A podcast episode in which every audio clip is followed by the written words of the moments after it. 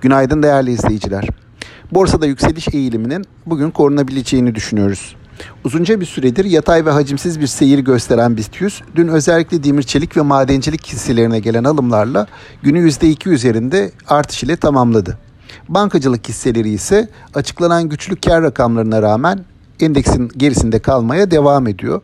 Burada biraz yatırımcı ilgisinin zayıf olduğunu düşünüyorum. Yabancıların da olmaması buna yol açıyor diye tahmin ediyorum. Ancak bankalarda sonuçlar iyi gelmeye devam ettikçe bir bankalara doğru bir geçişte görebiliriz. Bu konuda tekrardan hatırlatmada bulunayım. Dün Akbank, bugün Garanti Bankası'nın sonuçları geldi.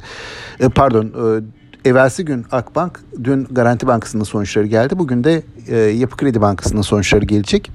Yurt dışı tarafa baktığımda ise yurt dışı tarafta Fed'in ılımlı mesajlarının ardından doların bir miktar güç kaybettiğini görüyoruz. Ve ABD hisse senedi endekslerinde de yeni rekor seviyeler deneniyor. Ancak burada kuvvetli, öyle ivmesi kuvvetli bir alım hareketi yok. Ayrıca bu sabah açılışı itibarıyla hem ABD endeks vadelileri hem de Çin tarafında, Asya tarafında genel olarak bir geri çekilme var. Hatta şunu da hatırlatayım. Asya piyasaları Temmuz ayını Mart 2020'den sonra aylık getiriler bazında en kötü dönem olarak geride bırakıyorlar.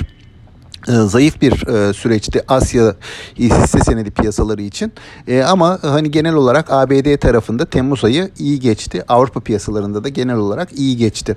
Şimdi bize tekrar dönecek olursak bizim yurt dışı taraftan biraz olumlu ayrıştığımız bir süreci yaşıyoruz. Temmuz ayı genelinde de gelişmekte olan piyasalara kıyasla daha iyi bir performans gösterdik. Her ne kadar ABD ve Avrupa'nın gerisinde kalmış olsak da şimdi bu eğilimin devam ettirilmesi yönünde bir ivme var borsada. Burada hisse değişimleriyle bu hareketin devam ettirilmeye çalışılacağını düşünüyorum. Dolayısıyla bugünkü açılışta da yukarı yönlü bir açılış bekliyorum.